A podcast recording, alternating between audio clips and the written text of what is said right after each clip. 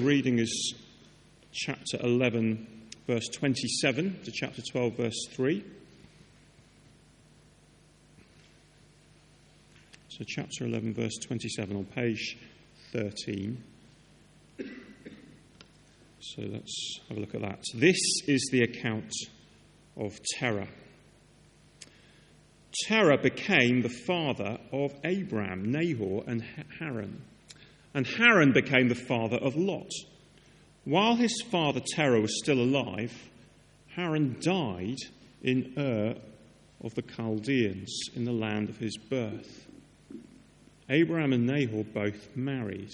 The name of Abraham's wife was Sarai, and the name of Nahor's wife was Milcah.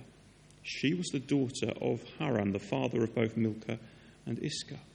Now, Sarai was barren. She had no children. Terah took his son Abram, his grandson Lot, son of Haran, and his daughter in law Sarai, the wife of his son Abram, and together they set out from Ur of the Chaldeans to go to Canaan. But when they came to Haran, they settled there. Terah lived 205 years, and he died in Haran. The Lord had said to Abraham, Leave your country, your people, and your father's household, and go to the land I will show you. I will make you into a great nation, and I will bless you. I will make your name great, and you will be a blessing. I will bless those who bless you, and whoever curses you, I will curse, and all peoples on earth will be blessed through you. Well, let me pray. Father, we thank you for this part of your word in the Bible. We thank you for the book of Genesis, for the, the account of Abraham's life that we have before us over the coming weeks. And we pray that you would speak to us today through this. Help us to see what it means to trust in you, to trust in Jesus through these words here. We pray in Jesus' name. Amen. So, has the new year begun with a few resolutions, maybe, whether they've been verbalized or just sort of internal sense of a new start? If you're looking for new ways to procrastinate, which I'm always interested in, spend some time on Google Trends gives you graphs of things that people search for around the world over time. A particularly interesting one is the graphs of the number of people searching for five keywords associated with New Year's resolutions. So those five words are fitness, diet, healthy, yoga, and gym. And there's a graph for these terms that goes back about 15 years on Google Trends. And they all have exactly the same shape, these graphs. The best way to describe it is like an ECG heart monitor readout. I'm not an expert, but that's what it looks like to me. In other words, there's a regular kind of spike, and then there's a flat bit. And of course, the high spike comes in January each year, and then this is then followed by a steep decline and plateau for the rest of the year before it hits January and it spikes again. And what do these spikes every January tell us? Well, they tell us surely that a change of date does not equate to a change of heart or a change of willpower. If on the 31st of December you were a meat eating couch potato, then on the 1st of January the chances of you transforming effortlessly into a vegan fitness guru are vanishingly small. And there's a slight inevitability about the fact that you will be Googling the same search terms in a year's time, just like you did a year ago and the year before that. See, so often what we find is that human attempts to turn over a new leaf, to change, to be different, lead only to disappointment and frustration. As we come to this section of Genesis this term, which covers the life of Abraham, we have in these verses in front of us today a new start, a new beginning, but not for a human plan, but for God's plan. Now, why look at this at all? What relevance could the life of an ancient Iraqi migrant have for the 21st century? Well, there might be a few resonances for today or a number of answers you might want to give to that, but the, the New Testament has three main answers to why Abraham is really worth looking at for Christians today. One is that he is regularly called the father of God's people in the Bible, and of course, he is ethnically the father of those who are ethnically Jewish. But we heard in the reading from Galatians that it is those who believe like Abraham believed who are children of Abraham. He is our father. If we're believing in Jesus today, then we are part of his family. The second reason we need to know about Abraham is that Abraham is an example of faith, because it was Abraham's faith that led to God declaring him righteous. So we need to have faith like Abraham had faith. And the intriguing thing we're going to see with Abraham is that he was anything but a perfect model or a perfect example in his life. He did plenty of morally odd and dubious things, just like we do, if we're honest. But Abraham is held up as an example of what faith, persevering faith, looks like. And then the third reason to look at Abraham is sometimes emphasized less than the others, but it's equally, if not more important. Abraham is what we call a type of Christ. A type is a prefiguring, a paradigm. In, in, in, his life and in what he did, there are lots of ways that Abraham is like Jesus. And the main way is in how he secures a covenant with God for us. On the basis of his faithful obedience, God makes a covenant which benefits all his descendants, his children, which is all Christians. In the same way that Jesus' faithful obedience secures the covenant of grace that we enjoy today. Now, all of that is a bit brief, and we're going to see all those things coming out over the coming weeks. But uh, those are the three main, main reasons to look at Abraham. He's our father, we are in his family if we're Christians. He is an example in faith, he is a type of Christ. But this, this evening we start at the beginning with this fresh start. You can divide up the book of Genesis into sections that begin with the phrase that you see in verse 27 of chapter 11. It says, This is the account of, or literally, these are the generations of so and so. You might say, This is the family history of so and so. And you get this again and again through the book of Genesis. It starts in chapter 2, then chapter 6 with Noah. Uh, there's a few others in between, but the main sections of the book are divided by this phrase. And they help us to see that, broadly speaking, the book of Genesis divides into chapters 1 to 11, which you might call the prehistory. Uh, then chapters 12 to 25, which is called the account of Terah, but actually Terah's dead by verse 32. And then you get all the chapters up to chapter 25 is all focused on Terah's son Abraham. And then chapters 26 to 36 are called the account of Isaac, who's Abraham's son, but actually they are mostly about Isaac's son Jacob. Okay? And then chapters 37 to 50 are called the account of Jacob, but maybe you've guessed it, they're mostly about his son, Who's his son? Do you know? Joseph. Exactly, one of his sons.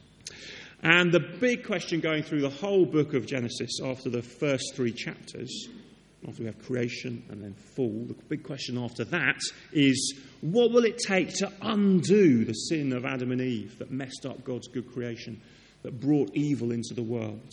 What will it take to defeat the serpent and his lies? Can it be done with human resolution? whether at the beginning of a new year or any other time? Will it just take a bit of hard work and grit and determination? Well, as we'll see, it's not gone very well on that front in chapters 1 to 11, but now something new happens. God has a plan to sort out the problem. And as we look at this new start in chapter 11, verse 27, we're looking at the beginning of God's plan to save the world from sin and evil, not through human resolution, but through God's initiative. So let's see that first of all. If you look on the purple handout, if you haven't seen already, you've got the points. Firstly, the beginning of God's plan paganism and powerlessness. Paganism and powerlessness. Well, as, uh, as we look at this new start, the, the, the striking thing in these verses is who these people are that God starts with. The chapters following the creation of the world have been what has been called an avalanche of sin selfishness and disobedience, murder, sexual transgression. And all that leads to the watery judgment of the flood. And then a new start. And, and, and, Noah is this new start, and it all looks promising, but no, it turns out Noah is just as much a sinner as his forebears. And finally, in chapter 11, the Tower of Babel illustrates human beings' attempts to build civilization for themselves without reference to God. So they build this massive tower that's meant to be uh, reaching up to heaven, and God scatters them over the world, no longer able to communicate and continue their godless scheming. So by the time we get to verse 27 in chapter 11, we're not holding out high hopes for the family of Terah.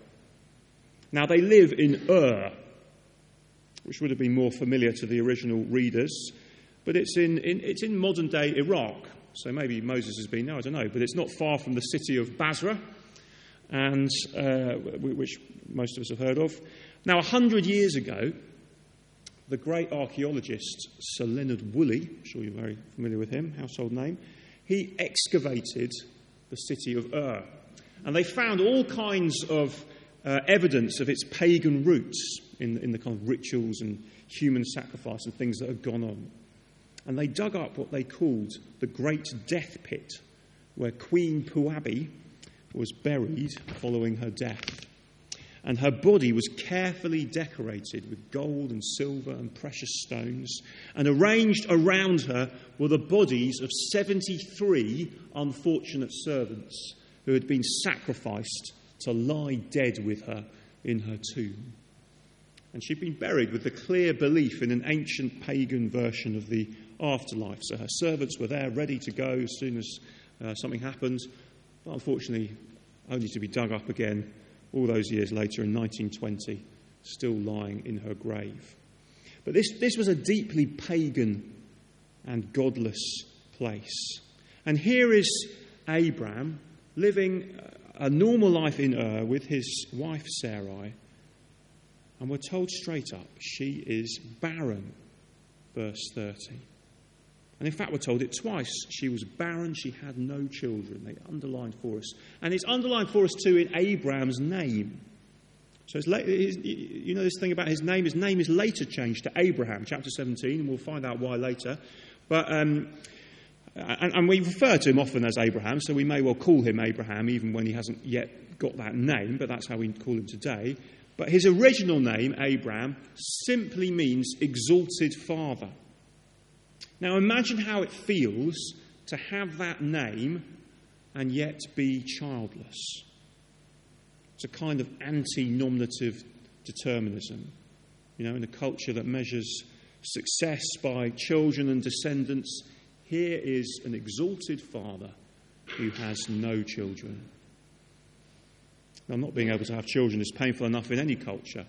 And it's the same today. But for these people, this was theologically significant as well. Because when Adam and Eve sinned, God cast them out of the garden in judgment. But he promised that one of Eve's descendants, a son, would come and would finally crush the serpent's head. And so, since then, we've been waiting for that descendant to come. With every new generation, there's a fresh start, a new possibility. And you know these kind of genealogies that you get through, through particularly in Genesis and in other parts of the Bible, you read them and you think, I can't even pronounce these names. You know, why, why, why are these here? What's the point of them? Well, the, the point is that, particularly for the original readers, they're reading this and they're thinking, oh, look, another son, another child. Is this the one who's going to come and crush the serpent? But again and again, they are disappointed. And now this family are unable to produce any child at all. So, this is an utterly unpromising place to start this fresh start in the history of God's people. God hasn't gone to the sort of obvious godly uh, people, God fearing, God seeking. He's gone to the pagans. with their ritual and human sacrifice. And he's gone to this childless couple. And yet, so often, when human plans end and all hope is lost, God's plans begin. And maybe as the new year begins, we're still at the peak of the graph that I was talking about, you know, feeling confident about our new goals and priorities, and yeah, everything's going well with a new fitness regime and all that. Or maybe we've already discovered that things are harder to achieve than we hoped. Maybe we're more aware than ever, more than that, of the old year coming with us into the new. We need to know that the people God uses in his plans are the most unlikely. There's a poem you might have heard before, I don't know the source, but it goes like this. Jacob was a cheater, Peter had a temper, David had an affair, Noah got drunk, Jonah ran from God, Paul was a murderer, Gideon was insecure, Miriam was a gossiper, Martha was a worrier, Thomas was a doubter, Sarah was impatient, Elijah was moody, Moses stuttered, Zacchaeus was too short, Abraham was old, and Lazarus was dead. God doesn't call the qualified, He qualifies the called. Now, do you get the point? Of course, Abraham and all those others that we've just listed, they all had a unique role in God's plans, and we're not going to be called to be the father or the mother of many nations, but the, the point really is about God. More than about the people that he uses. You see, God prefers to work with powerlessness and weakness, not strength. A Scottish minister called James Stewart said, in love's service, only the wounded soldiers can serve. Only the wounded soldiers can serve. When, when, because when we do things and we uh, achieve things out of our own strength, the temptation is to take the credit for ourselves and to feel self sufficient. Think, yeah, I've got everything nailed down, everything's fine, I don't need anything, and I certainly really don't need God. But when the context is our own powerlessness and hopelessness, and we just think, I can't do this, I am weak, well, it's obvious the credit must go to God. Abraham was only at the beginning of his journey. He would change and he would grow and he would mature in all kinds of ways through his experience. But God started with him here, a powerless pagan who didn't even know God. So, whatever the new year is starting with, take heart. The beginning of God's plan to save the world started with a pagan and powerless family. Then, secondly, the pattern of God's plan. We see in verses 1 and 2 of chapter 12 the pattern of God's plan, God's rule over God's people in God's place. The, the 20th century Christian leader John Stott called these verses the most unifying text of the whole Bible. Most unifying text of the whole Bible because, he said, God's saving purpose is encapsulated in it. Namely, to bless the whole world through Christ, who was Abraham's seed. And then he says, the rest of the Bible is an unfolding of it, and subsequent history has been a fulfillment of it. He continues, We ourselves would not be followers of Jesus today if it were not for this text. We are beneficiaries of the promise God made to Abraham about 4,000 years ago. So, what's he saying? What does he mean? He's saying, here in these verses, we see the pattern for God's saving plan spelt out. In, in the reading we had from Galatians, we heard Paul talking about these verses. Do you remember what he said? Did you hear it? he said that God was announcing the gospel in advance to Abraham. This is the beginning of the gospel. This is the beginning of the good news about Jesus. And in fact, you can read the whole Bible through this grid and see how this pattern is there at every stage. In the Garden of Eden, we have God's people, Adam and Eve, in God's place, the garden under his loving rule. But they rebel against that, they're cast out of God's place. But now God steps in again to make it possible for his people to be in his place under his rule. And if you've ever done a Bible overview, and there's a really excellent one that Andy Palmer did on the, on the St. John's website, it's a sort of 10 session one, I've had a listen, really helpful. Um, you, when you do a Bible overview like that, you'll, you'll know that this theme can be traced through the rest of the Old Testament and all the way into the New. So that finally, at the end of the book of Revelation, this is exactly what we see God's people, millions upon millions, in God's place, the new heavens and the new earth, still under his loving rule. And this here in verses 1 and 2 sets the pattern for what that rescue plan is going to look like. And again, it starts with God making the first move. He doesn't wait for Abraham to come to him, he goes to Abraham, the pagan, and he tells him to leave his country and to go to the land he would show him. What does he say? He says, verse 2 I will make you a great nation. I will bless you. I will make your name great. Who's in charge here? Who's, who's making this happen? Well, it's God. Abraham will become a great nation because God makes him a great nation. He will enter the land because God will put him there. And more than that, what an extraordinary thing to say to a couple who have thus far been unable to have children. Not only will you have descendants, but these descendants will be a great nation. What a ridiculous thing to say. It's like someone coming to me and saying, Tom, you're going to be on Strictly Come Dancing next year. You may not be a celebrity, but that's all going to change in the next 10 months. Now, let me tell you, not being a celebrity is the least of the reasons why I would not be suitable for Strictly Come Dancing unless there's a kind of two left feet category. But they say, no, Tom, you're, you're, you're not just going to appear on it, but you're going to win it with a perfect 40 points from the judges in the final evening. Well, miracles can happen, but that is what it would take. And that's how it is for Abraham as he hears this from God. Your descendants are going to be a great nation, you and barren Sarah. So, this is totally God's initiative. It's not something Abraham could bring about himself or even dream up for, for, himself. And can you see that as God takes this initiative, he is undoing all the things that have gone wrong so far in the book of Genesis? You know, where human beings have rebelled against God's rule, he's bringing them back under it where God's people have been cast out of their land, out of the Garden of Eden, where they've been scattered far and wide after Babel, where they've become a multitude of peoples who are at war with one another, He is creating one people in the land that He will give them. He's undoing it, do you see? At the beginning of this new year, this is a God of salvation that we can trust, that we can come to. See, our, our instinct is to think, I've got to somehow sort out the problem whatever the, issue is. I've got to do it. And in the gospel that these verses point to, God says to us, No, you can't. You can't better yourself by yourself. You need to come to me. You need to come to Jesus. Come under God's loving rule. So, what should I do this new year? What should you do this new year? Well, come under his rule. So our plan to read the New Testament in a year together this, uh, this year, that, that's a way of doing that.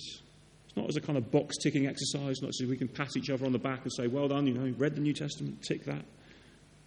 It's a way of living in relationship with the God who has a plan to rule lovingly over his people in his world.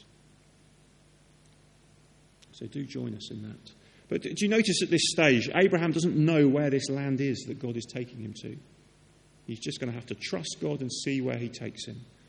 Being obedient to God and trusting him meant doing that even when the future was uncertain. And we'll see next week more about the, the response that Abraham makes. But again, what are the things that are weighing on your mind and your heart this beginning of this year? God, see, God chose Abraham even though there was nothing remarkable or different about him apart from his lack of qualifications, and he said, Leave your family and go, and later I will show you where.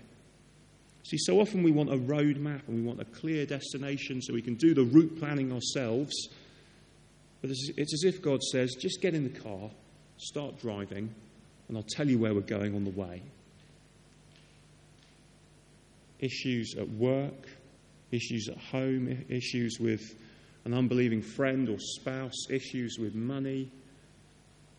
Well, can we trust Him today and live in obedience to Him today without necessarily knowing the outcome today? That's what He asks us to do.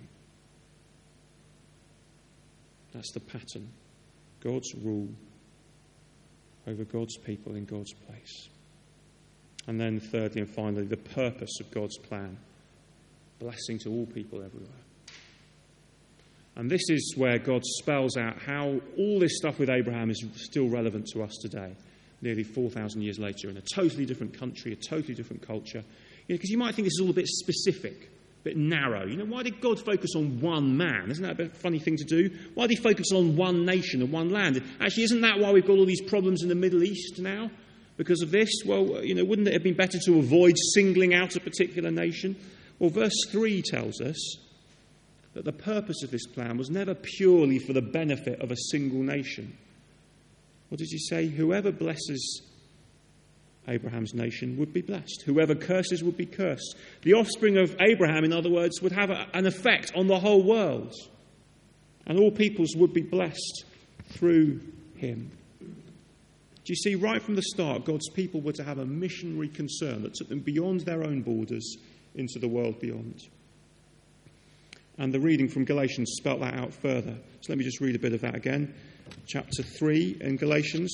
Uh, listen to this. He says, Understand then that those who believe are children of Abraham.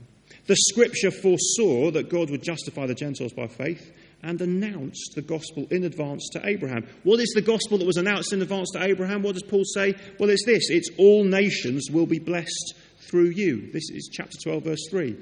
So, he concludes, those who have faith are blessed along with Abraham, the man of faith. So, do you see what he's saying? It's not merely uh, being a physical descendant of Abraham that makes you a child of Abraham, it is faith in the same promises that were made to Abraham. And when we put our faith in those promises, this promise of verse 3 is fulfilled. All nations, all types of people from every nation, language, and culture can be included in this promise. And Paul then explains how this is possible through the seed, through the offspring of Abraham, the only faithful descendant. Through his death, we are redeemed. So, chapter 3, verse 14, he redeemed us in order that the blessing given to Abraham the one we're reading about here, might come to the Gentiles, that's most of us, through Christ Jesus, so that by faith we might receive the promise of the Spirit, which means coming under God's rule in our own lives. That is why God, that is why Jesus died in order to bring about these promises and open them up to the whole world. And so we today can be included in these promises first made to Abraham. So God's blessing has come to us through trusting in Jesus, through the fulfillment of this verse. And if it's come to us, then, like for God's people then, it needs to go out through us. The story of the rest of the Old Testament was largely a story of God's people failing to live up to this glorious task of bringing God's blessing beyond their their borders. There was, you know, there were some notable exceptions along the way, but again and again, Israel was more concerned with inward-looking identity issues than outward-looking mission. All that changed with Jesus, but it's the same today, isn't it? The church today can, can still forget that missionary purpose. We can still forget that in our own lives. We can be more interested in our own welfare rather than that of the world around us. You know, it's been said many times the church is the only organisation that exists primarily for the benefit of its non members. And as we assess the way that we're spending our time and what we prioritise at the beginning of this new year, let's make, time, let's make sure there's time in our diaries and in our prayers for those who don't know Jesus, as well as for those who do. In our, in our vision for St. John's that we launched in November, we've had that statement that we want to be transformed by God's grace and equipped by His word to serve. And where do we want to serve? Not, not first and foremost in the church, but in the world. When we arrive at work tomorrow morning or whenever it might be, we are still the church. We're still doing the work of the church. So, how are we bringing the blessing of the gospel to those around us? So, that is the beginning of the life of Abraham. God stepping into the world to take the initiative, to say to us in our powerlessness, You can't do this by yourselves. Don't put your hope in your own initiatives and resolutions and self determination. Put your hope in the God whose plan began with Abraham, whose plan has been fulfilled in Christ, whose plan is open to all people everywhere, including us right here, right now, to put our trust in the Saviour to whom these verses point and trust Him with our whole lives. Let's pray.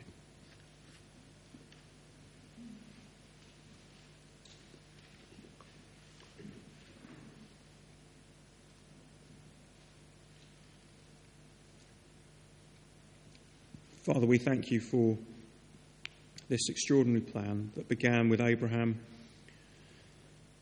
as you called him out of this godless place and in a situation of hopelessness and powerlessness. Thank you that you were taking the initiative not just to turn his life around, but to turn the world around, to redeem the world, to redeem us from sin and evil. Thank you for Jesus who came in fulfillment of these promises.